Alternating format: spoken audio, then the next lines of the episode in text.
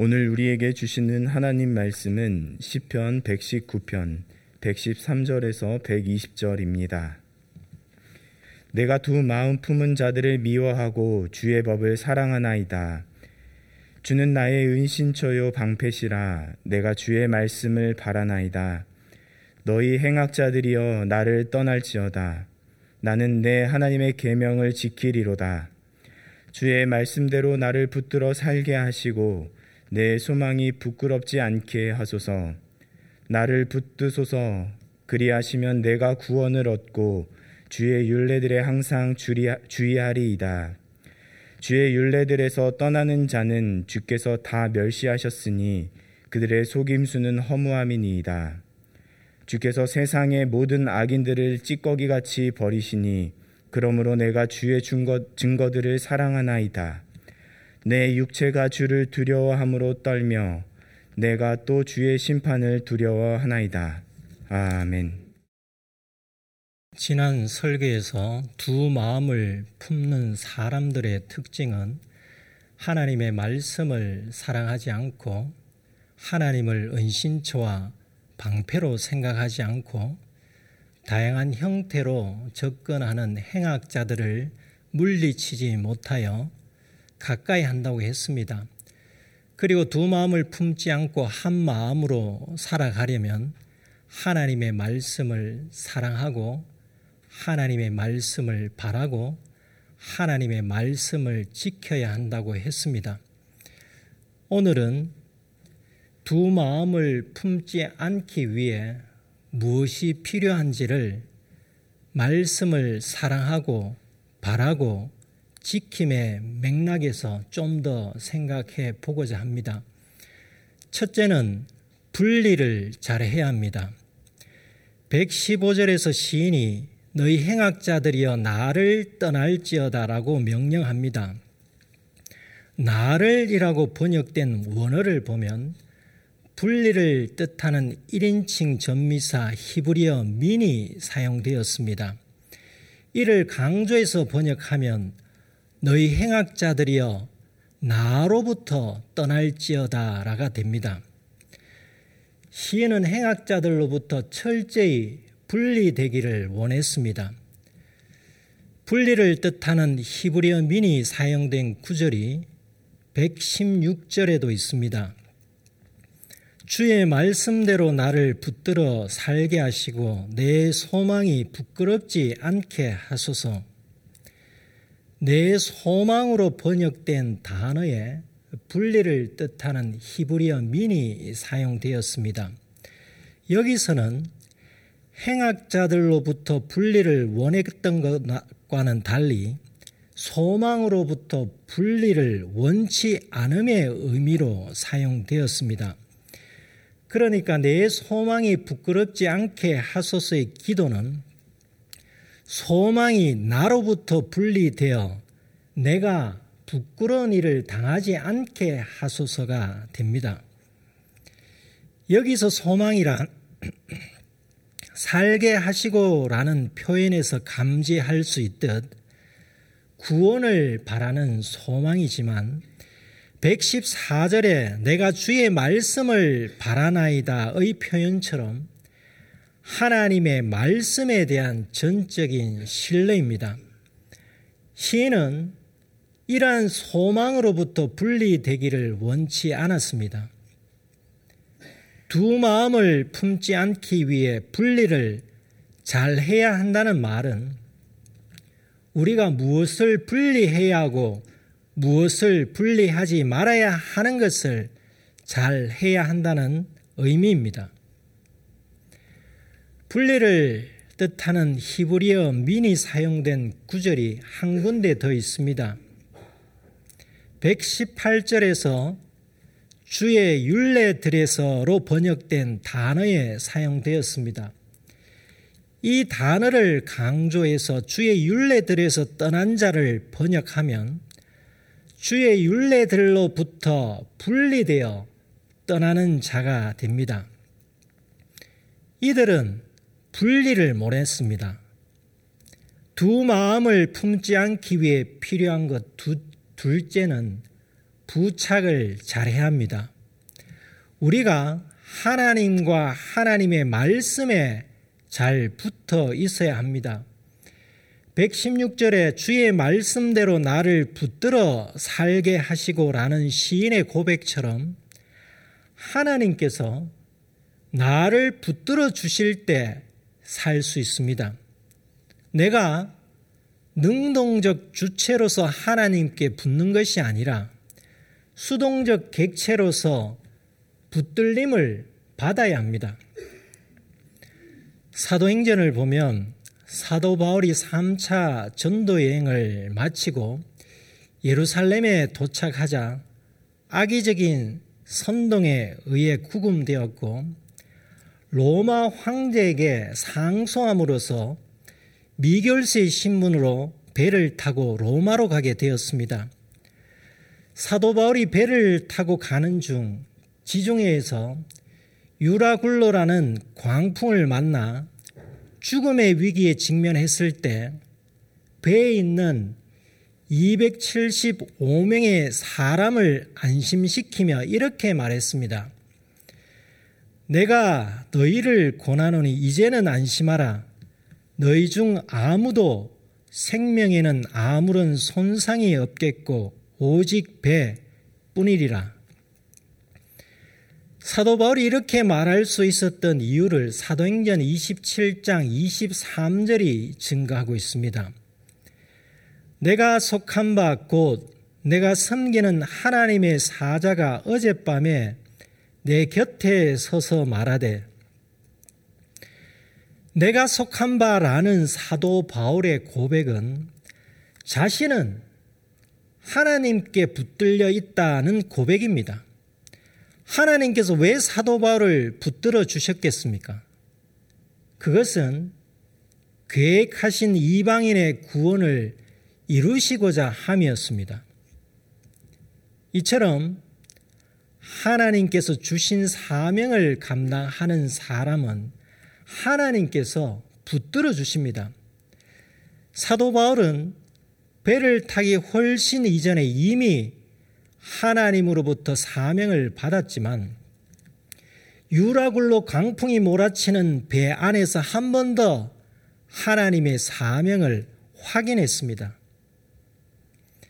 바울아 두려워하지 말라 내가 가이사 앞에 서야 하겠고 또 하나님께서 너와 함께 항해하는 자를 다 내게 주셨다 하였으니 하나님의 사자를 통해 하나님의 말씀을 들은 사도 바울은 사람들에게 자신있게 자신의 구원뿐만 아니라 함께 있던 275명의 구원을 말할 수 있었던 이유는 하나님께서 자신을 붙들어 주시고 하나님 말씀대로 될 것임을 믿었기 때문입니다. 275명에게 했던 사도 바울의 말입니다. 그러므로 여러분이 안심하라. 나는 내게 말씀하신 그대로 되리라고 하나님을 믿노라. 사도 바울은 하나님께서 자신에게 하신 말씀이 그대로 될 것임을 믿었습니다. 시편 119편의 시인 역시 하나님께 구원의 기도를 할 때 자주 하는 말이 주님의 말씀대로입니다. 주님의 말씀대로 살게 해 달라는 기도는 시편 119편에서 시인의 일관된 고백입니다. 116절 하반절에 내 소망이 부끄럽지 않게 하소서의 기도는 자신이 행악자들로부터 분리되고 하나님께 붙들려 살게 해 달라는 구원을 바라는 기도입니다. 믿음은 바라는 것들의 실상이라는 히브리서의 말씀처럼 하나님께서 위기 가운데 있는 나를 구원해 주실 것이라는 믿음이 주님의 말씀대로 이루어진다면 내 소망이 부끄럽지 않게 되는 것이지 않겠습니까? 이처럼 시인의 소망이 위기에서 구원을 바라는 소망임을 117절의 고백을 통해서도 확인할 수 있습니다. 나를 붙드소서 그리하시면 내가 구원을 얻고 주의 윤례들에 항상 주의하리이다. 이는 116절처럼 하나님께서 붙들어 주실 때 구원을 얻을 수 있습니다. 라는 고백입니다. 하나님께서 나를 붙들어 주신다면 오늘날 부도의 위기, 실직의 위기, 가정의 위기, 생명의 위기가 있어도 두려울 것이 없지 않겠습니까? 설령 부도가 났어도 실직했어도 가정이 깨어졌어도 암이나 불치병 선고로 시한부 인생을 살아가고 있어도 하나님께서 붙들어 주신다면 영원한 실패와 영원한 죽음은 없습니다. 누가 이를 부정할 수 있겠습니까? 117절에 나타난 시인의 고백에서 흥미로운 점은 하나님께서 붙드실 때 내가 구원을 얻고와 대등하게 놓인 식구입니다. 주의 윤례들에 항상 주의하리다. 주의하다는 자세히 보다, 응시하다라는 뜻입니다. 주의하다로 번역된 히브리어와 동일한 단어가 창세기 4장에 가인과 아벨의 제사에 나옵니다. 여호와께서 아벨과 그의 제물은 받으셨으나 가인과 그의 제물은 받지 아니하신지라. 여기서 받으시다로 번역된 단어가 본문에서는 주의하리이다로 번역되었습니다. 하나님께서 사람이 드리는 제물을 아무 생각 없이 받으시겠습니까? 아벨의 제물은 받으시고 가인의 제물을 받지 않으셨다 함은 그 제물을 주의하여 보셨다는 뜻입니다. 그들의 제물만 주의하여 보셨겠습니까? 아벨을 받으시고 가인을 받지 아니하셨다 함은 그들의 마음을 주의하여 보셨다는 뜻입니다. 사람이 하나님께 예배 드릴 때 하나님께서는 그 사람을 주의하여 보시듯 본문의 시인이 주의 윤례들에 항상 주의하리다라는 고백은 하나님의 뜻을 깨닫기 위해 주의 집중해서 하나님의 말씀을 묵상하겠다는 고백입니다. 그리고 117절은 하나님께서 나를 붙드시면 내가 하나님의 말씀에 항상 주의하겠습니다. 라는 조건부 이행을 말하는 것이 아니라 구원 얻은 사람이 무엇을 어떻게 살아야 하는지를 알려줍니다. 우리는 예수님으로 말미암아 하나님께 붙들림 받은 사람으로서 하나님의 말씀에 항상 주의 집중하며 살아가야 합니다. 하지만 어디에 주의 집중하며 살아가고 있으십니까? 매일의 삶을 돌이켜 보시면 자신을 잘 아실 것입니다. 연초에 매일 성경 통독을 하겠다고 결심하고 요한복음 필사를 주기적으로 하겠다고 결심하신 분들이 많으실 텐데 지금까지 잘 지켜오고 있으십니까? 시인이 116절과 117절에서 왜 반복하여 붙들어 붙드소서라고 기도했겠습니까? 하나님께서 귀가 어두워 잘 듣지 못해서 반복했겠습니까? 시인의 다짐입니다. 우리 역시 구원을 얻은 사람이지만 매일 반복적으로 하나님께 나를 붙드소서라고 기도해야 합니다.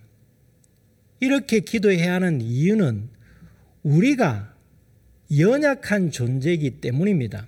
우리가 위기 상황에 직면할 때 베드로처럼 주님을 세 번씩이나 부인하지 말라는 법이 있겠습니까?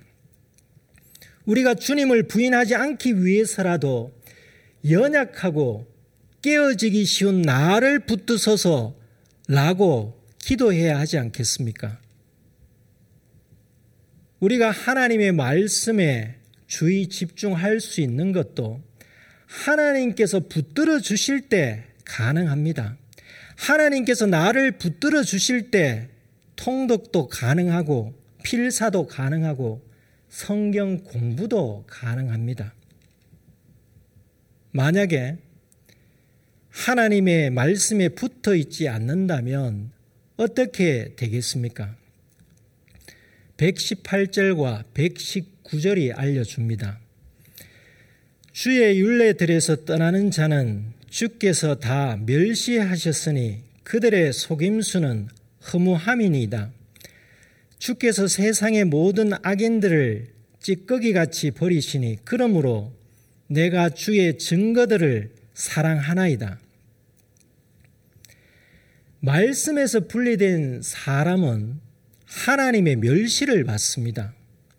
멸시하다는 하찮게 여기다 또는 내던지다 라는 뜻을 가지고 있습니다.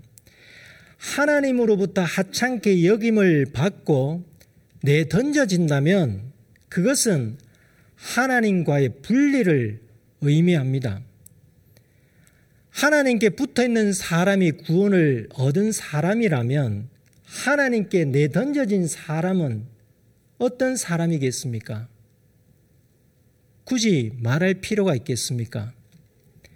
하나님의 말씀에서 분리되면 무서운 결과를 맞이하게 됩니다. 하나님의 말씀에서 분리되면 찌꺼기 같이 버림을 받습니다.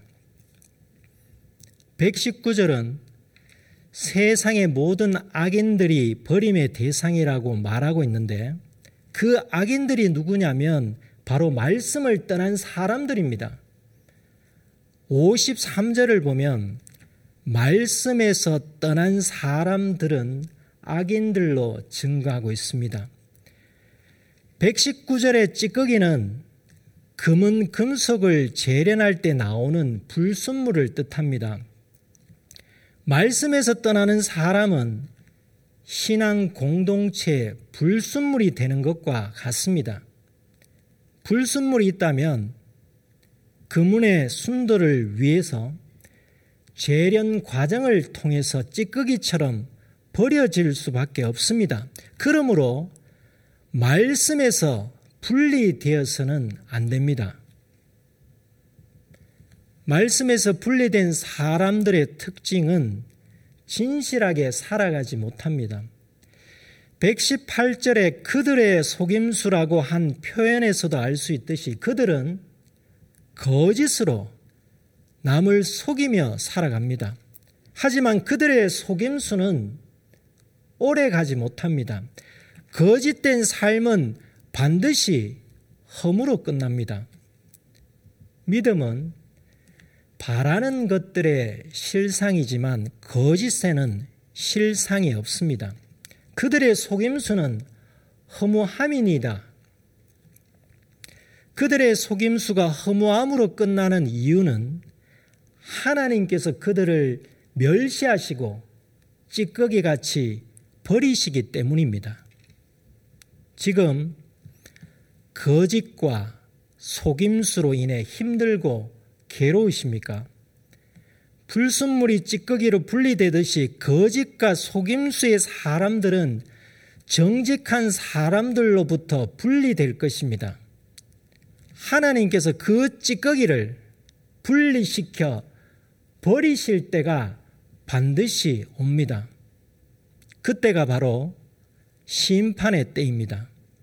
그때가 오기까지 말씀에 붙어 있는 사람이 해야 할 일은 시인의 고백처럼 말씀을 사랑하는 일입니다.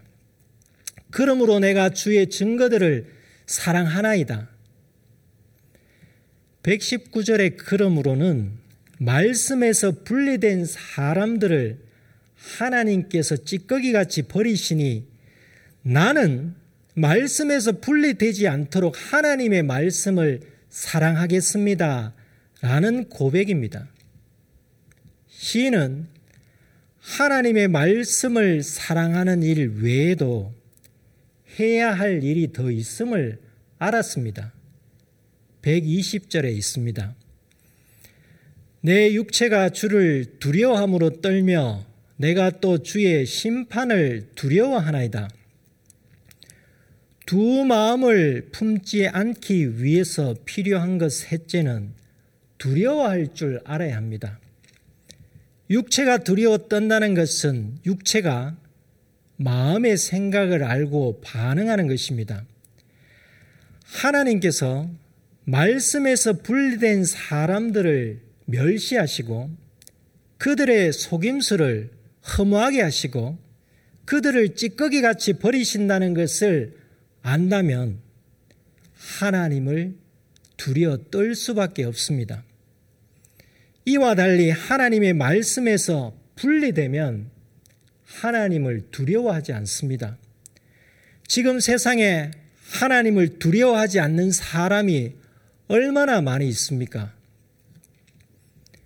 하나님께서는 북이스라엘 패망 시기에 활동했던 호세아 선지자를 통해 이스라엘에게 경고하셨습니다. 당시 북이스라엘은 번영할수록 하나님을 멀리 했습니다. 이를 보면 우리가 돈벌이가 늘어나고 소유가 많아진다고 해서 복을 받은 것으로 단정할 수 없습니다. 복을 받았는지 아닌지는 긴 시간을 두고 판단해야 합니다. 호세아 10장 1절입니다. 이스라엘은 열매 맺는 무성한 포도나무라 그 열매가 많을수록 재단을 많게 하며 그 땅이 번영할수록 주상을 아름답게 하도다. 이스라엘은 수입이 많을수록 우상을 섬기는 재단이, 재단을 많이 만들었고 땅이 번영할수록 우상을 꾸몄습니다. 이스라엘이 하나님을 전혀 몰라 이런 짓을 했겠습니까? 호세아 10장 2절입니다. 그들이 두 마음을 품었으니 이제 벌을 받을 것이라 하나님이 그 재단을 쳐서 깨뜨리시며 그 주상을 허시리라.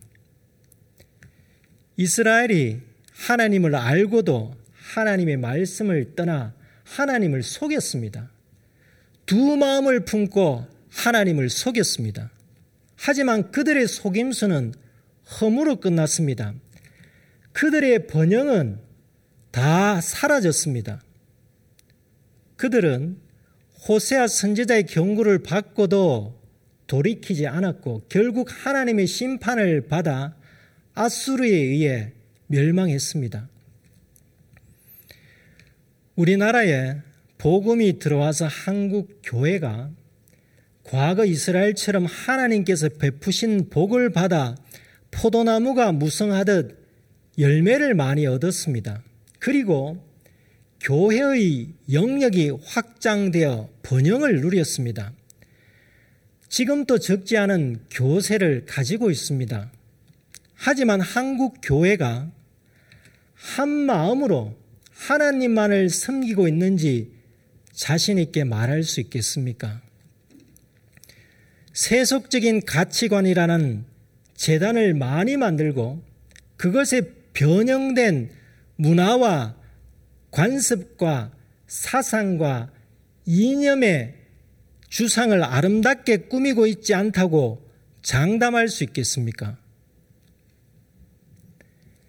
심판이 무엇이며 구원이 무엇입니까? 우리가 구원받았다는 것은 미래에 구원받을 예정이 아니라 현재 구원받았음을 의미합니다. 주님께서 다시 오실 때 구원이 완성되지만 현재 구원받은 사람으로서 살아가고 있습니다. 이와 마찬가지로 최후의 심판이 미래에 완성되지만 현재 하나님의 말씀에 붙어 있지 않고 분리되었다면 이미 심판을 받은 것입니다. 히브리어 성경을 보면 시인은 120절에서 심판을 완료형으로 말합니다. 그리고 하나님의 심판을 두려워하며 떨고 있습니다. 신약 시대를 살아가고 있는 우리는 어떻습니까? 우리는 예수님의 초림으로 이미 시작된 심판의 시대를 살아가고 있습니다. 이를 안다면 하나님의 심판을 두려워할 것이고 이를 모른다면 하나님의 심판을 두려워하지 않을 것입니다. 지금 두려워하는 마음으로 살아가고 계십니까? 아니면 두려움 없이 현재 겪고 있는 어려움이나 비참한 환경을 자연재해나 인재나 사회 제도의 한계로 여기며 살아가고 계십니까? 성도라면 예수님의 초림부터 시작되어 현재 진행 중인 하나님의 심판과 미래에 완성될 심판을 두려워하며 살아가야 합니다. 이스라엘이 두 마음을 품었을 때 하나님을 두려워하지 않게 되었습니다. 이를 호세아 선지자가 증거하고 있습니다. 호세아 10장 3절 상반절입니다.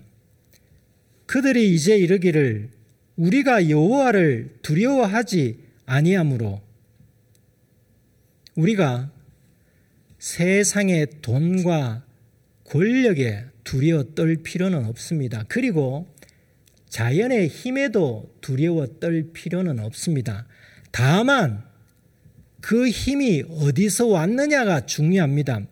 세상을 다스리시는 하나님의 섭리 가운데 하나님께서 허용하신 힘이라면 우리의 마음은 달라져야 합니다. 그때는 두려워 떨어야 합니다.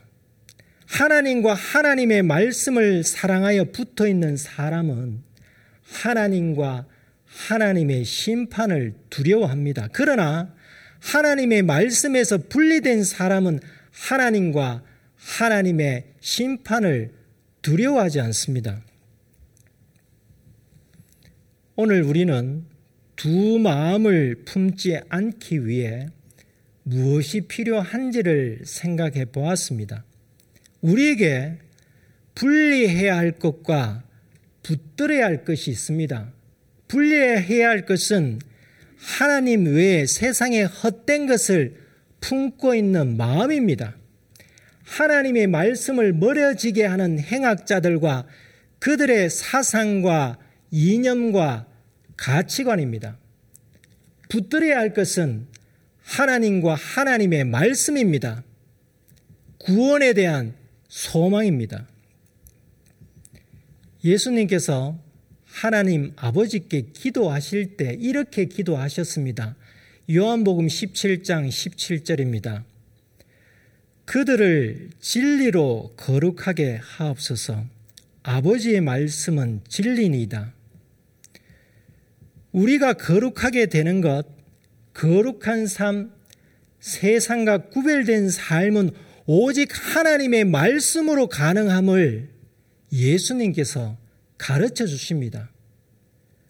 분리와 부착을 잘하는 사람이 구별된 삶, 거룩한 삶을 사는 사람입니다. 하나님의 말씀에서 분리되지 않고 말씀을 붙드는 삶을 살아가십시다. 이를 위하여 예수님의 기도처럼 하나님의 말씀으로 거룩하게 하옵소서라고 기도하고 시편 119편 시인의 기도처럼 나를 붙드소서라고 기도하십시다. 오늘은 광복 76주년의 날입니다. 광복절은 우리나라가 분리되었던 주권을 회복한 날입니다. 과거 주권이 분리되었던 시기 이 땅에는 악인들의 속임수가 넘쳐났습니다. 주권이 회복되었을 때 비로소 나라가 나라다운 모습을 찾기 시작했습니다. 광복을 막기까지 하나님의 신묘 막측한 은혜가 있었다는 사실을 잊지 마십시다. 광복의 은혜를 받은 대한민국이 앞으로 나라의 주권이 분리되지 않도록 주님 안에서 국민의 의무와 책임을 다하며 살아가야 합니다. 하나님의 나라도 다르지 않습니다. 하나님 나라의 주권이 분리되지 않도록 천국 시민의 의무와 책임을 다하며 살아가야 합니다. 우리가 하나님의 말씀에서 분리되면 하나님 나라의 주권을 행악자들에게 빼앗기는 것과 같습니다. 하나님 말씀에서 분리되는 사람은 하나님의 멸시를 받고 찌꺼기 같이 버림받는다는 사실을 잊지 마십시다. 그러므로 매일매일 하나님의 말씀을 사랑함으로 하나님과 하나님의 심판을 두려워하며 살아가십시다. 분리해야 할 것을 분리할 줄 알고 붙들어야 할 것을 붙들 줄 아는 사람이 하나님을 사랑하는 사람입니다. 기도하시겠습니다.